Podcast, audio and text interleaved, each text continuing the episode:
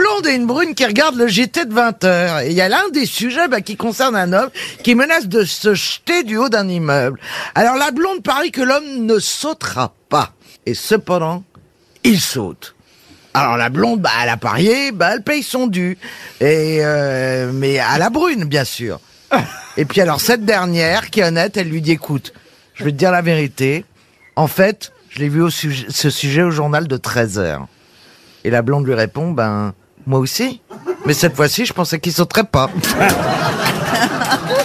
Elle l'a pas très bien vendu.